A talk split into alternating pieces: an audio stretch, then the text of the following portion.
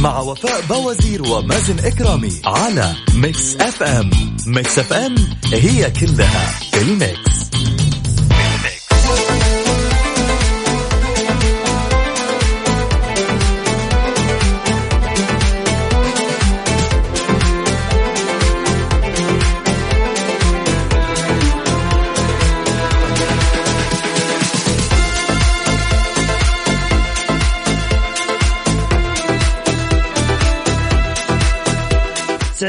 صباحكم مستمعينا الكرام واهلا وسهلا في الجميع. صباحكم سعيد وإن شاء الله يكون يومكم لطيف. اليوم الاثنين 2 نوفمبر عام 2020 إن شاء الله هذا الشهر يكون شهر جميل عليكم وتكون أيامكم دائما بخير.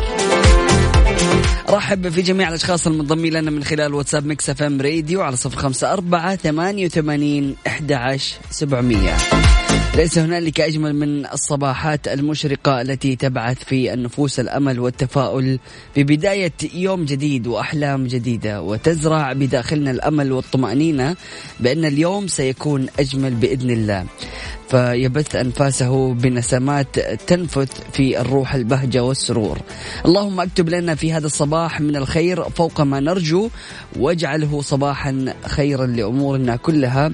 اللهم اجعله برضاك يبتدي وبرحمتك ينتهي.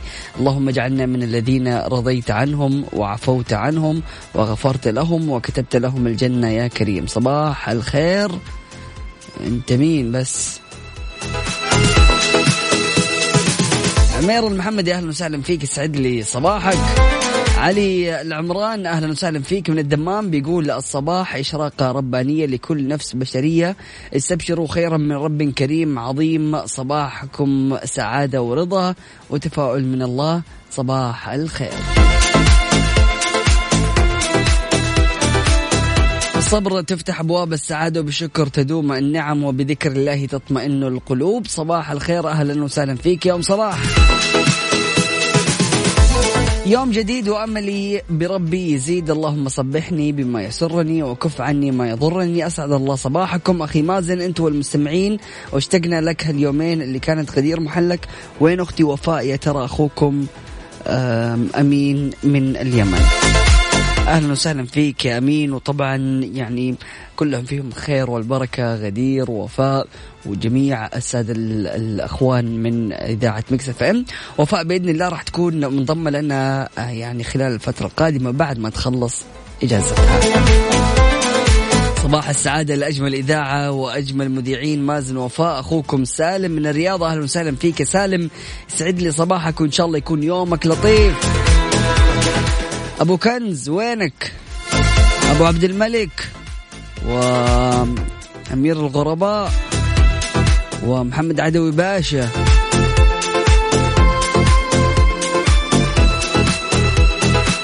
وجميع الأشخاص الأكيد المنضمين لنا من خلال واتساب Mix FM Radio أرحب فيهم. لكن لازم يكون عندنا كذا إحنا إيش؟ لستة صباحية. نطمن على يعني المشتركين اللي دائما يشاركونا في الصباح. محمد الفرساني أين أنت؟ عبدو من جدة أين أنت؟ أيوة هو عبدو موجود. مع إشراقة يوم جديد الله يجعل أيامكم كلها سعادة أجمل صباح بسماع كافيين مع أحلى مازن وفاء. عبدو من جدة أبو محمد يسعد لي صباحك. صباح السعادة والفرح برجوعك بالسلامة نورت الدنيا. محمد عدوي باشا صباح الفل عليك يا باشا. كنت فين أمس؟ امبارح آه، ما سمعتكش. بهدوء الصباح يا رب دربا لا تضيق به الحياة وقلبا لا يزول منه الأمل. الأمل. صباح الخير محمد الشيباني أهلا وسهلا فيك.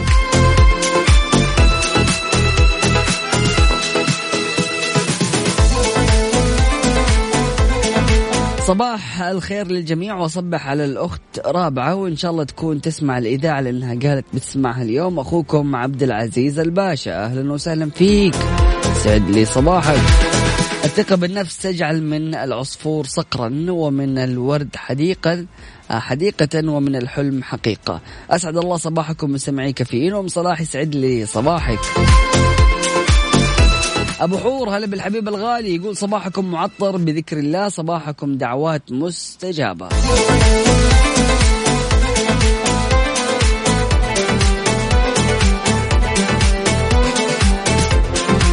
سمعنا الكرام بعد الفاصل المملكة تحقق تراجعا في مستوى الحالات الحرجة والوفيات.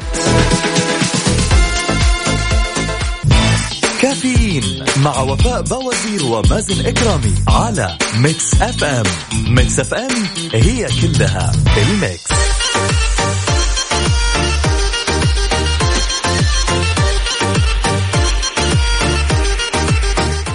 أكد مساعد وزير الصحة المتحدث الرسمي للوزارة الدكتور محمد العبد العالي بأنه لا يزال تسجيل الحالات يزداد حول العالم موضحا أن عدم تقيد آه، المجتمعات تسبب في الموجة العالمية الثانية لجائحة كورونا.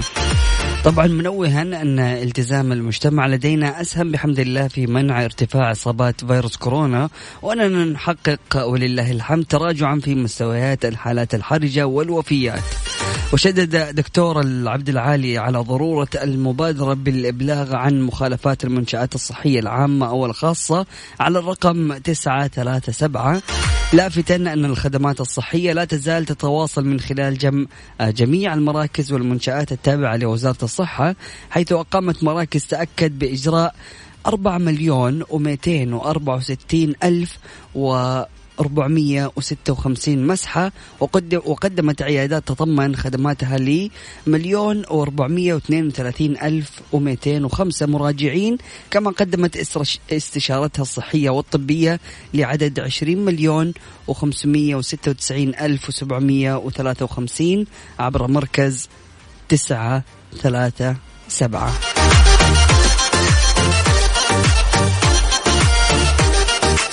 مستمعينا الكرام أكيد بعد الفاصل العدل تتيح الدخول للجلسه لجلسة التقاضي الكترونيا عبر ناجز. كافيين مع وفاء بوازير ومازن إكرامي على Mix FM. Mix FM هي كلها ال mix.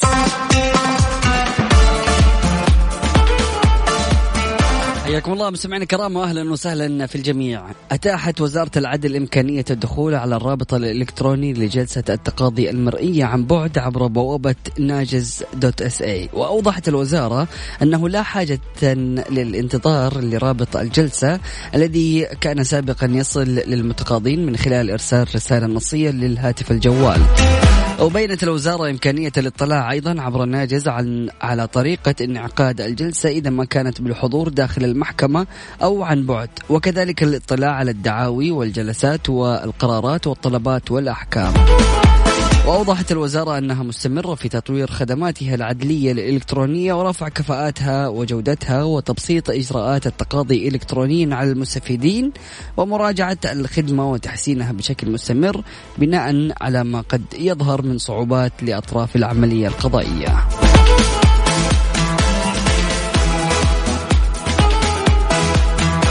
يهو يا جماعة الخير وين الناس؟ وين المشاركات؟ ما يصير كذا. يعني أنا مستنيكم على واتساب Mix FM Radio. ولا أنتم محتاجين شوية كهرباء؟ آه. أيوه أيوه صباح الخير وصباح النشاط والهمة. نبغى مشاركاتكم نبغى تفاعلكم نبغى حماسكم. السعيد من أسعد غيره والكريم من شمل الآخرين بكرمه. والطيب من شعر الناس أو من شعر من شعر الناس. والله ماني فاهم. ما okay okay okay. معليش أبو كنز. من شعر الناس الأمانة بوجوده بينهم يحبونه ويحبهم. اللهم وفقنا بصحبة السعداء والكرماء وأطيب الأصدقاء. تسجيل دخول متأخر مع أحلى صباح. أنا بالحبيب الغالي يسعد لي صباحك يا تركي النقيب. عبد الله القاضي أهلا وسهلا فيك. يسعد لي صباحك يقول صباح صباحك خير وبركة يا مازن. أهلا وسهلا. عدو باشا يسعد لي صباحك يا حبيبي. يقول يا باشا أنت فلت أمبير وكهربت الإذاعة. صباحك فل ورد يا مازن. أحمد أبو سعود إيش أخبار وفاء؟ وفاء بخير وصحة وعافية ومستمتعه بالإجازة. أبشرك. عبد العزيز العقيل الغامدي أهلا وسهلا فيك. يقول شغال في وزارة العدل. أشكر كل القائمين على منصة ابتكار لتطبيق لتطبيق أفكار الموظفين لتسهيل العمل والتقاضي. طبعا ما شاء الله تبارك الله وزارة العدل يعني من أولى الوزارات اللي يعني تحولت الكترونيا بشكل سريع وهذا شيء نفتخر فيه صراحة. والله يعطيكم ألف عافية عبد العزيز. والله يقويكم إن شاء الله.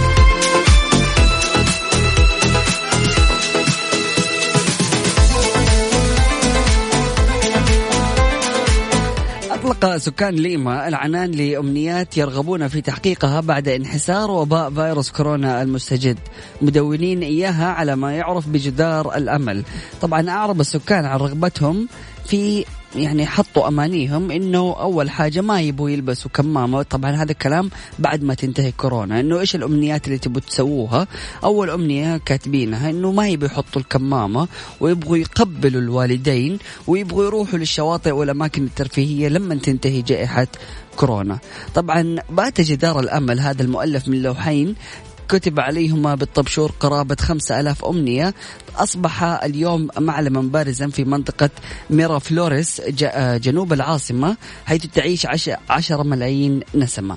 ومع حلول الربيع في النصف الجنوبي من الكرة الأرضية وانتهاء تدابير العزل العام راح سكان لما يتفسحون مجددا في منتزهين. نصب فيهما اللوحان ويحلو لهم أن يتوقفوا لقراءة ما كتبه الآخرون من أمنيات. طبعا كتب بالطبشور الزهري أريد رؤية عائلتي في إيطاليا مجددا وباللون البنفسجي أريد المشي بحرية من دون كمامة.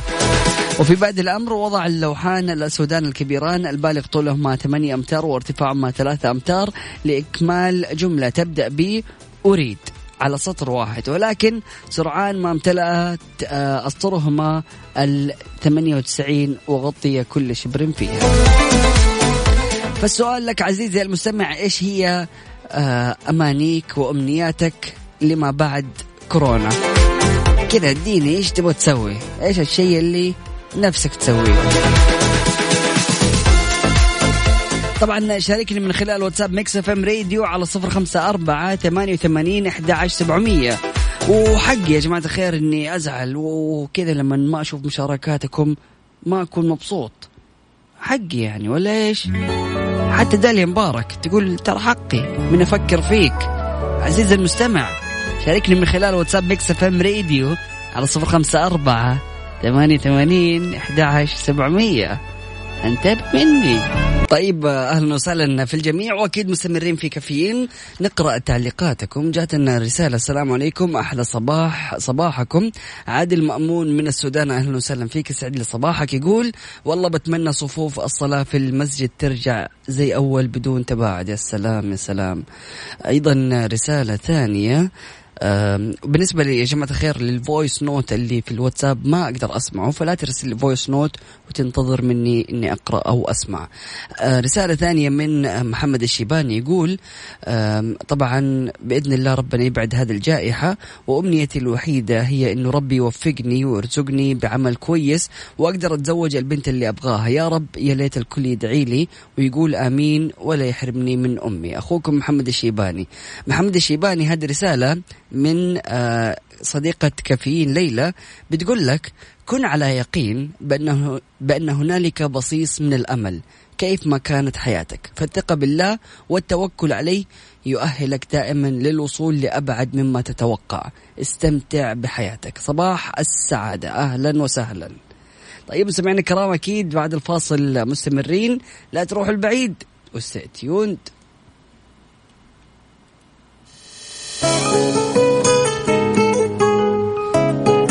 رسالة أصبح على زوجتي الغالية أم فيصل يسعد لي صباحك حبيبنا مازن أهلا وسهلا فيك يا غالي صباحك سعيد. رسالة ثانية من أخصائية السماوات يسعد لي صباحك بتقول صباح الجمال والنشاط من منبعه الحيوية. مازن همسة اليوم إذا بحثت كثيرا عن تفسير لمعنى كلمة نجاح ستجد أنها تعني الإصرار. كافيين مع وفاء بوازير ومازن إكرامي على Mix FM. Mix FM هي كلها ال mix. حياكم الله مستمعينا الكرام واهلا وسهلا في الجميع. معك خالد عقيلي من جيزان. صبحك الله بالخير والرضا والنعيم ولا تزعل نفسك ولا أي حاجة. لاجل عينك أنا شاركت وأول مرة أشارك. أهلا وسهلا فيك يسعد لي صباحك يا حبيبنا الغالي. صباح الخير حبيت أقول صباح الخير أبو فصولي. الله يديمك لي آه عمر. طبعا أم فصولي. أهلا وسهلا فيكم يا أبو فصولي وأم فصولي وفصولي. إذا ذكرت ماضيك فتذكر تاريخك المشرق لتفرح وإذا ذكرت يومك فاذكر إنجازك لتسعد وإذا ذكرت غدك فاستحضر أحلامك لتتفائل. أسعد الله صباحكم بكل خير. أم ماجد من الطائف أهلا وسهلا فيك. يسعد لي صباحك. اشتريت قهوة الصباحية ومتجه للدوام والحافظ الله دعوة دعواتكم عبدو من جدة. أهلا وسهلا فيك. يا أبو محمد يسعد لي صباحك. صباح الخير يا مازن وصباح الخير على طاقم كافيين. مودي أهلا وسهلا فيك يا مودي. يسعد لي صباحك. أرحب أكيد في جميع الأشخاص المنضمين لنا من خلال واتساب Mix FM Radio على صفر خمسة أربعة ثمانية وثمانين أحد عشر سبعمية. بعد الفاصل آل الشيخ المملكة تقدم نموذجا فريدا في التعليم عن بعد. هذا فاصل بسيط بعد متواصلين. لا تروح البعيد و stay tuned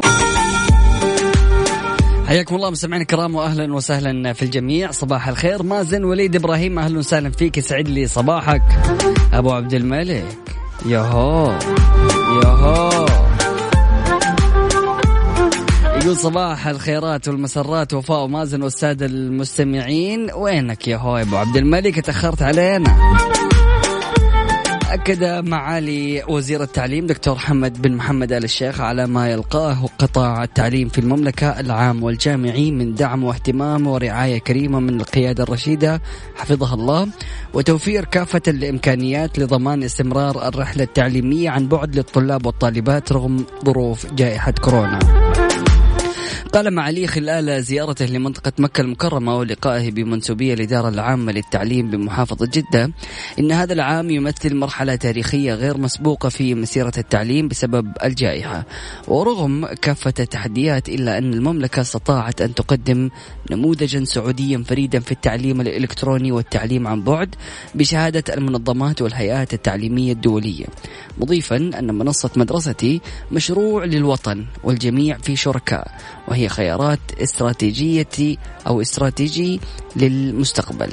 ونفخر جميعا بالكفاءات الوطنية التي أنجزتها في وقت قياسي مؤكدا على مواصلة العمل على تطويرها وتحسين أدواتها وتوثيقها كقصة نجاح للوطن. أضاف أنه مراعاة لمصلحة أبنائنا وبناتنا الطلاب والطالبات أعادت الوزارة توزيع درجات أعمال السنة والاختبارات النهائية لكل مادة دراسية بصورة استثنائية للفصل الدراسي الأول.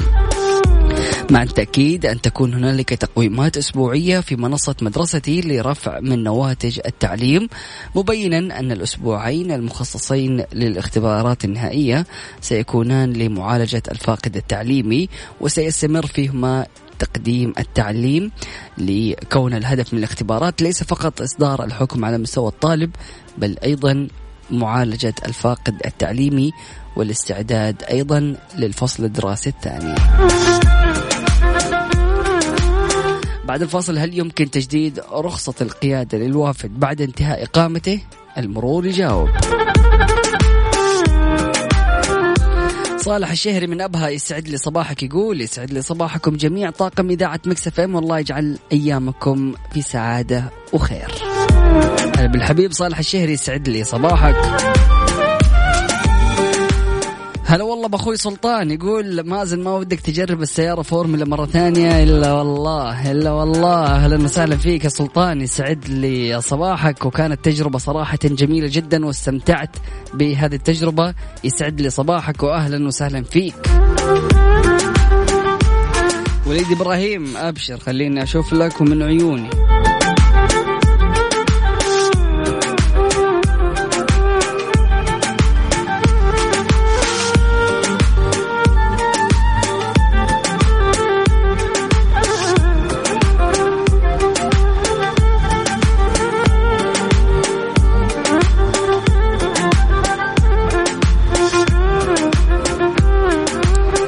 عقيل يسعد لي صباحك. أهلا وسهلا فيك. يقول رسالة صباحية.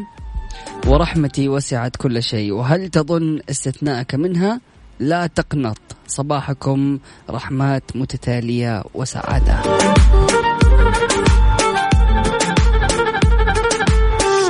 وليد إبراهيم يلا هذا اللي طلبته. عبد المجيد أبشر. كافيين مع وفاء بوازير ومازن إكرامي على Mix FM. Mix FM هي كلها ال Mix. حياكم الله مستمعينا الكرام واهلا وسهلا في الجميع. هل يمكن تجديد رخصة القيادة للوافد بعد انتهاء إقامته؟ المرور يجاوب ويستمر طبعا المرور السعودي عبر حسابه في تويتر في توضيح الآلية المتبعة لتجديد رخصة القيادة. وتتمثل الخطوات في سداد الرسوم والمخالفات وإجراء الفحص الطبي موضحا أنه يمكن تجديدها عن طريق الحساب الخاص بمالك المركبة في بوابة أبشر. وتفاعلا مع المغردين أفاد المرور السعودي بأنه فيما يتعلق بالمقيمين الوافدين فإنه لا يمكن تجديد رخصة القيادة بعد انتهاء الإقامة إذ يلزم أن تكون سارية لإتمام إجراءات تجديد الرخصة. طبعا يذكر أنه بالإمكان طلب إيصال كرت رخصة السير أو القيادة عن طريق بوابة أبشر وسيتم إيصالها في حال كان لدى الشخص عنوان وطني واصل.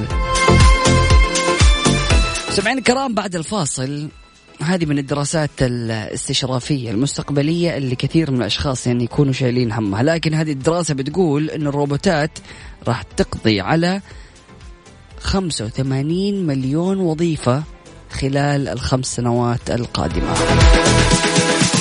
عزيزي المستمع شاركني وقول لي في وجهة نظرك ال الوظائف اللي راح تقضي عليها الروبوتات أو الذكاء الاصطناعي؟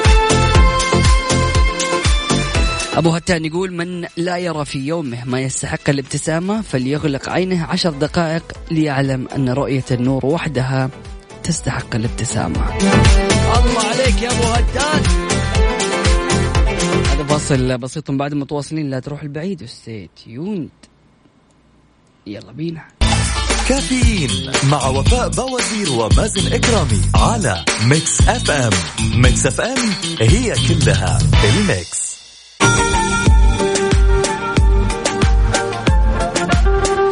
حياكم الله مستمعينا الكرام واهلا وسهلا في الجميع. كشفت دراسة اقتصادية عن توقعات بقضاء التقنيات الرقمية الجديدة على نحو 85 مليون وظيفة في شركات متوسطة وكبيرة الحجم خلال السنوات الخمس القادمة حيث سيحل الروبوت مكان الإنسان.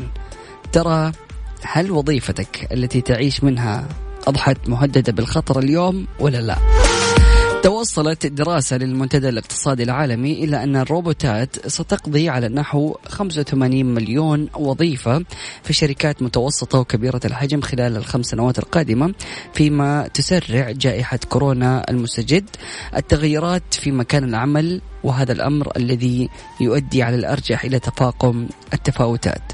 ووجد مسح شمل ما يقارب من 300 شركة عالمية إن المديرين التنفيذيين في أربع من كل خمس شركات يسرعون أو يسرعون خطط رقمنة العمل ويطبقون تقنيات جديدة ويبددون مكاسب التوظيف التي حدثت منذ الأزمة المالية في عامي 2007 و2008 وبشكل عام يتباطأ خلق فرص العمل فيما يتسارع تدمير الوظائف حيث تستخدم الشركات حلول العالم آه، حول العالم التقنيات عوضا عن البشر في إدخال البيانات ومهام الحسابات والإدارة.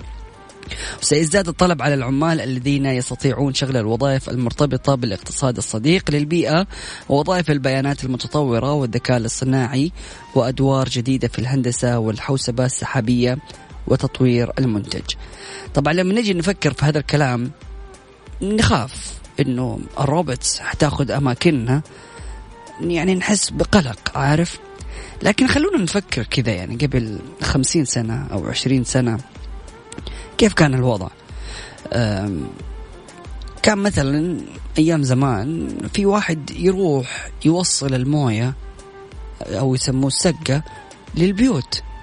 اليوم هذه الوظيفة مستحيل تلاقيها لأنه صارت التقنية مكان هذا الشخص. ف العالم صار أفضل. الموية صارت متواجدة 24 ساعة.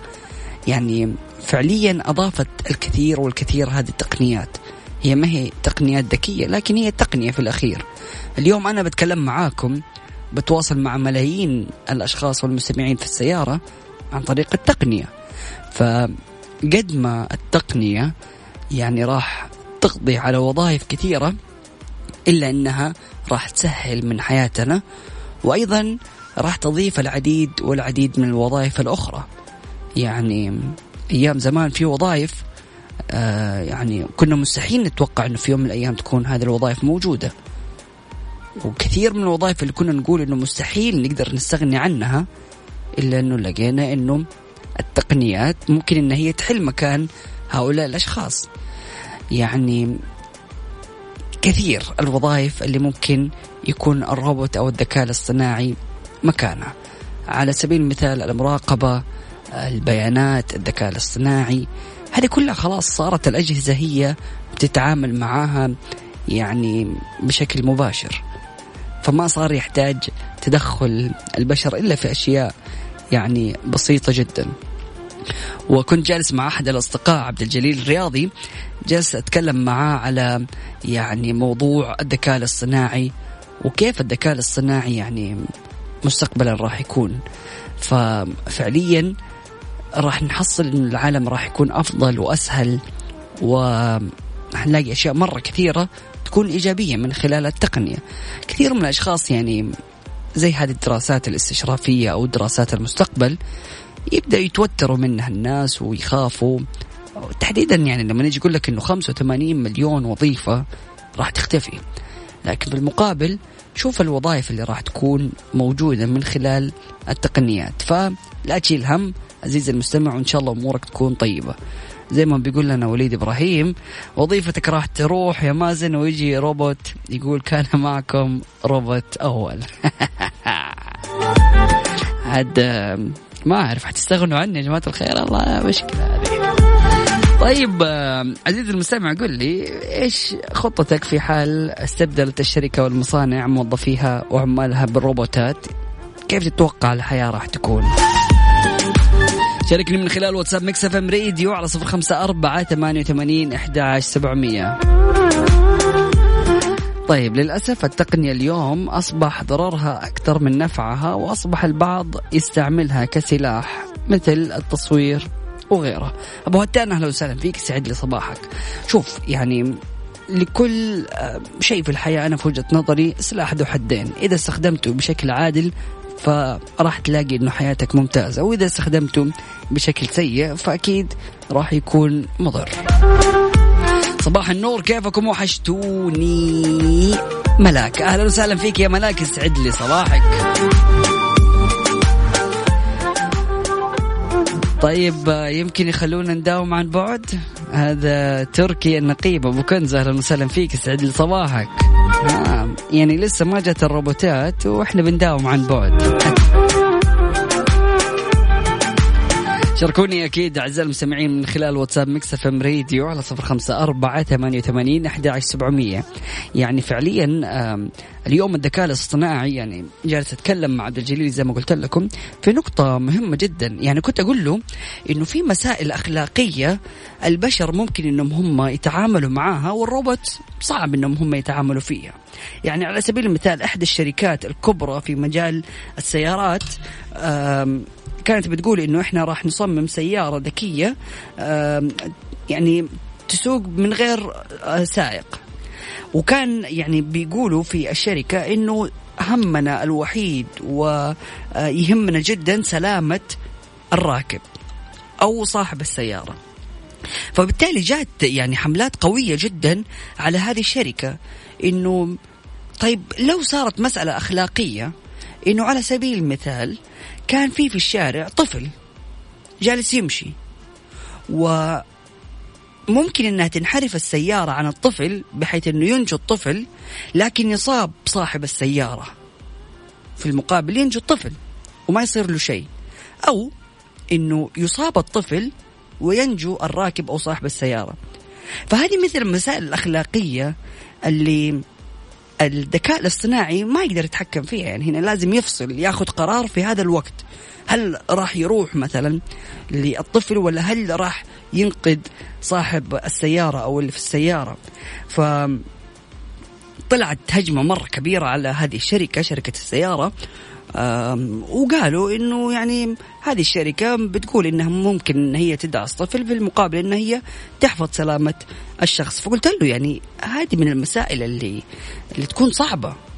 فكيف كيف تقدر الروبوت إن هي تتدخل في هذا الموضوع أو يكون عندها حتى ولو يعني بشكل بسيط يعني تحاول إن هي يكون عندها إدراك للمواضيع هذه إنه طب مثلا في مسا... معضلة أخلاقية في مسألة الذكاء الاصطناعي والسيارات آلية القيادة إنه لو كانت مثلا السيارة بتقود بشكل آه، سريع وكان يعني في حادث خلاص محتتم حدوثه وما في أي سبيل إنه الواحد يشرد من هذا الموضوع. فيقول لك إنه ممكن إنه إذا السيارة راحت يمين إن هي تقتل آه، خمسة أشخاص. حلو؟ وفي اليسار في شخص واحد بس. فإحنا كبشر الآن لو حطينا في هذا الموقف حنيجي نشوف نطالع إنه خمسة أشخاص ولا شخص واحد. يعني خلاص أنت حط في بالك إنه ما عندك إلا هذه الخيارين. يعني ما في لا تقول لي والله حاول إني أوقف. لا ما عندك الخيار هذا. يا إنك تروح على الجهة اليمين ولا سمح الله تدعس الخمسة أو تروح على اليسار وتدعس هذا الشخص الوحيد. فطبيعي إحنا كبشر وأغلب الدراسات بتقول إنه أغلب الناس جاوبوا في الدراسة إنه لا طبيعي إنه حنروح ندعس الشخص الواحد أو نصدمه وحنوفر حياة خمسة أشخاص. طيب السؤال جاهم اللي بعده إنه طيب أوكي هنا قلنا خمسة أشخاص لكن هذا شخص واحد. لكن هذا الشخص الواحد اللي بتصدمه قد يكون هو الشخص اللي مسؤول عن مثلا مسار القطار اللي جاي. فبالتالي لو انصدم هذا الشخص في قطار راح ينصدم. ففي يعني مئات الأشخاص اللي ممكن راح يتضرروا بسبب وفاة هذا الشخص. فهنا أنت كبشر ممكن إنك أنت تقرر إنه لا أوكي خمسة أشخاص ولا يكون هذا الشخص. فهذه من المسائل الأخلاقية اللي البشر ممكن في أجزاء من الثانية يعني يفكروا في ذا الموضوع. فكيف ممكن الذكاء الاصطناعي يكون عنده مشاعر يكون عنده أحاسيس وإدراك وعارف الأشياء اللي حوله. فعلى سبيل المثال جاب لي مثال إنه الهليكوبتر الآن ما في له يعني autopilot ليش؟ لأنه لازم قائد الهليكوبتر لازم يعني بيده يقيس يعني يعرف إنه الهواء مثلا عالي فبالتالي لازم أرفع شوية أو أوطي شوية أو أعدل شوية. ما أعرف صراحة إنه ما كيف بيسوقوا الهليكوبتر لكن بشكل عام يقول لك إنه ما في autopilot في الهليكوبتر. فبالتالي لازم يكون في معاملة اللي هو الإحساس يعني كذا بحس الطيار يحس هو يعرف إنه أوكي حنطلع فوق حنلف يمين حنروح قدام ورا بإحساسه. بيحسب كذا الهواء زي لما تسوق سيارتك أنت وتشوف كيف الأمور طيبة.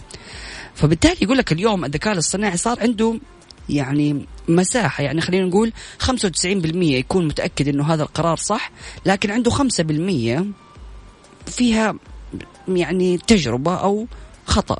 عارف؟ فبحيث إنه ما يكون متأكد الذكاء الاصطناعي إنه خلاص هذا القرار 100% إنه أنا حطير الهليكوبتر بهذه الطريقة وانتهينا. لا حيكون في نسبة 5% إنه الروبوت يحاول إنه يبتكر حلول ثانية طيب إذا إذا ما كان هذا الحل هو الأفضل إيش ممكن يكون في حل ثاني؟ فهذه من المواضيع صراحة الشيقة في مجال الذكاء الاصطناعي والروبوتس وكيف إنها تحاول إن هي تحل المسائل الأخلاقية هذه. وصراحة يعني أنا متوقع إنه المستقبل راح يكون جميل ومفيد الذكاء الاصطناعي ومفيد التقنيات في حياتنا اليوم. بنشوف زي ما ذكرنا في الساعة الماضية وزارة العدل وكثير من الوزارات اليوم وزارة التعليم وزارة العدل آه، وزارة العمل آه، منصة أبشر. العديد من المنصات والوزارات الحكومية أصبحت تقنية بشكل يعني خلينا نقول كامل أو شبه كامل. فالتقنية اليوم قد إيش ساعدتنا؟ يعني فعليا إحنا في السعودية اليوم التقنية و يعني خلينا نقول اعتمادنا على التقنية ساهم بشكل كبير جدا في وعي المجتمع وفي التقليل من انتشار فيروس كورونا عن طريق تطبيق تباعد وتوكلنا. يعني فعليا هذه من الابتكارات الجميلة جدا اللي اعتمدت عليها السعودية واعتمدت واعتمدت على التقنية والذكاء الاصطناعي. فبالتالي يعني الشخص لما يكون ماشي بالجوال أنت بتحسب مين الأشخاص اللي خالطتهم فين كنت مين الناس اللي ممكن يكونوا لا سمح الله مصابين بدرجة أولى. فيصير تنبيه لكل هذول الأشخاص. في المقابل لو ما كانت في التقنية إيش كان اللي حيصير؟ يجيك اتصال من وزارة الصحة. أيوة تفضل أنت فين كنت؟ والله كنت في الحلاق. أيوة في الحلاق. مين كان فيه؟ والله كان في خمسة أشخاص في الحلاق. ورحت قبلها البقالة. عارف أنت متخيل العملية اللي بتصير؟ عشان تحاول أنك أنت تحصي كل الأشخاص اللي خلطتهم. لكن استفادت الدولة من هذه التقنيات. وصار اليوم تطبيق تباعد تباعد وتوكلنا. من التطبيقات اللي تعتمد على الذكاء الاصطناعي وتعتمد على التقنية بشكل كبير بحيث انها هي ترصد الحالات وترصد أيضا يعني تفشي الحالات وتركيزها مثلا في المناطق عشان يتم السيطرة عليها وعشان كذا بنشوف الحمد لله الأعداد اليوم في المملكة منخفضة بشكل كبير جدا آه، مقارنة بالعالم. فالتقنية أضافت لحياتنا الكثير وأنا صراحة من الأشخاص اللي يعني أحس إنه فعلا الحياة راح تكون أسهل وسهل جدا بوجود التقنيات. لكن لكن لكن لكن خلينا نحط في بالنا إنه في نقطة مهمة جدا إنه في مساوئ طبعا للتقنية. خلينا نقول اليوم السوشيال ميديا على قد ما ساعدت في انها هي تقرب حياتنا لبعض وتوصل البعيد وتكسر الحواجز الزمانية والمكانية إلا إنه لها عيوب. الضرر مع إدمان الأشخاص على السوشيال ميديا تظهر عيوب كثيرة على الأشخاص منها الاكتئاب منها يعني البيانات اللي بتروح. كثير من الأشياء اللي ممكن الأشخاص المهتمين يحسوا أنه هذا الموضوع لا يزعل. فعلى قد ما في إيجابيات في سلبيات لكن دائما ننظر للإيجابيات ونخلي السلبيات. كافيين مع وفاء بوازير ومازن إكرامي على Mix FM. Mix FM هي كلها ال Mix.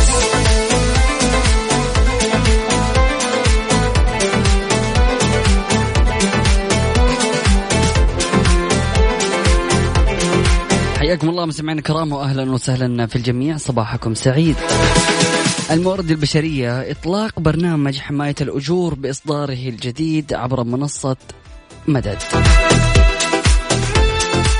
انفاذا لتوجيهات وزير الموارد البشرية والتنمية الاجتماعية المهندس أحمد بن سليمان الراجحي أطلقت وزارة الموارد البشرية والتنمية الاجتماعية الإصدار الثاني من برنامج حماية الأجور عبر منصة مدد ويمثل البرنامج بهيئته الجديدة تطورا نوعيا يهدف إلى تمكين منشآت القطاع الخاص من تحقيق الالتزام بمتطلبات برنامج حماية الأجور بالشكل الأمثل بما يحقق اهداف ومتطلبات هذا البرنامج في حماية حقوق العاملين في القطاع الخاص ورفع التزام المنشآت بدفع الأجور بالقيمة والوقت المحددين نظاما. ووجهت الوزارة كافة المنشآت الملزمة بتطبيق البرنامج بالتسجيل في منصة مدد على أن تكون الواجهة الرسمية للبرنامج انطلاقا من تاريخ 1 11 2020 كما عملت الوزارة على دراسة مك دراسات مكثفة ومقارنة قبل إطلاق النظام بخصائصه المطورة في المنصة لتمكن المنشآت من رفع ملفات الأجور بكل سهولة وكفاءة حيث أصبح بإمكان ممثلي المنشآت الاطلاع على نسبة التزام المنشآت والاطلاع على مخالفات وتنبيهات النظام بشكل تلقائي ولحظي وفوري رفع آه، ملف صرف الأجور إضافة إلى إعادة هيكلة عمليات التبريرات وإلزام الموظف المعني بالمخالفة بقبول تبرير ممثل المنشأة أو رفضه.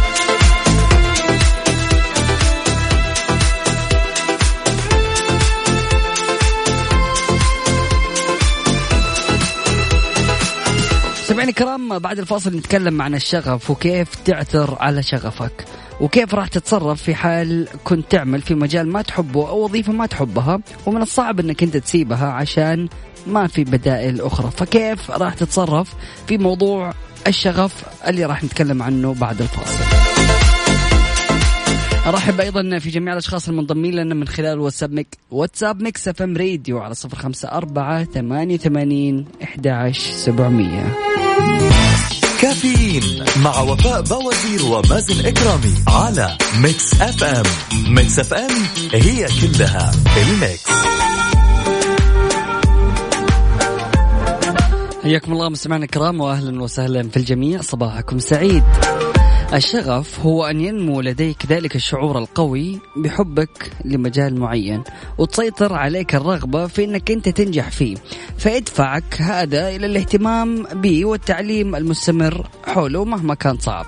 والتدريب الدائم مهما كان ممل واللي يتخطى الإخفاقات مهما كانت مؤلمة عشان هذا الشغف.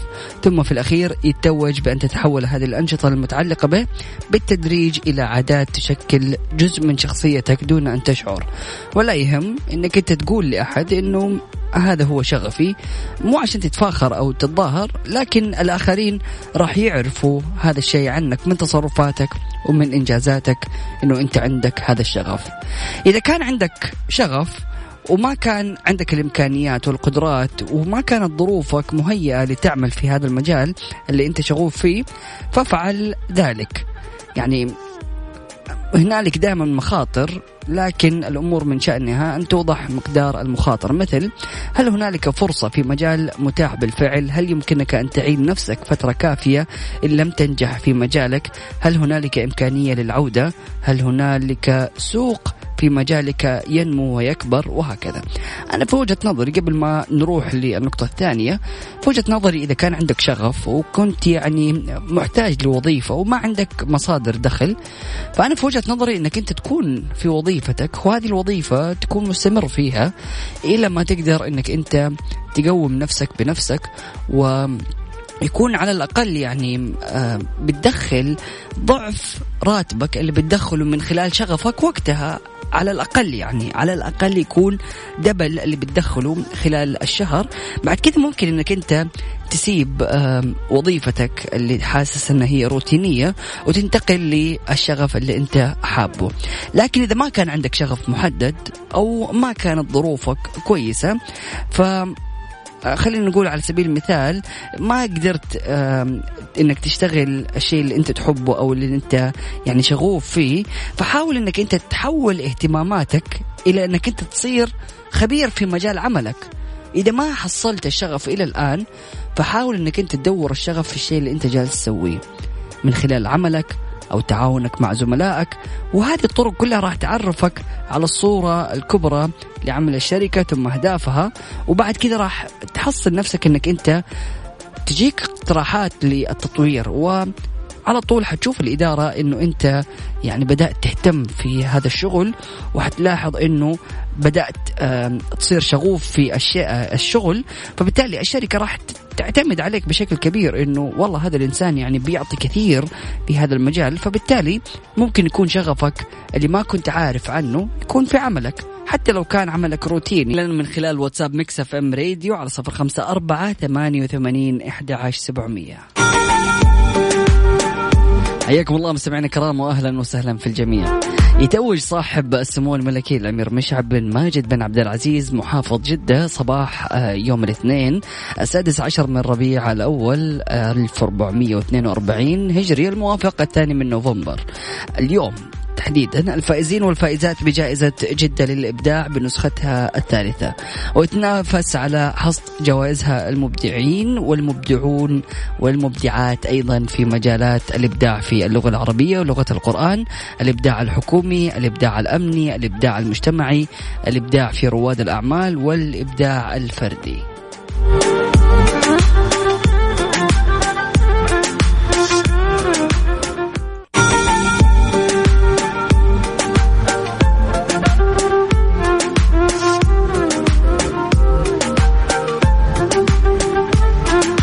حياكم الله مستمعينا الكرام واهلا وسهلا في الجميع.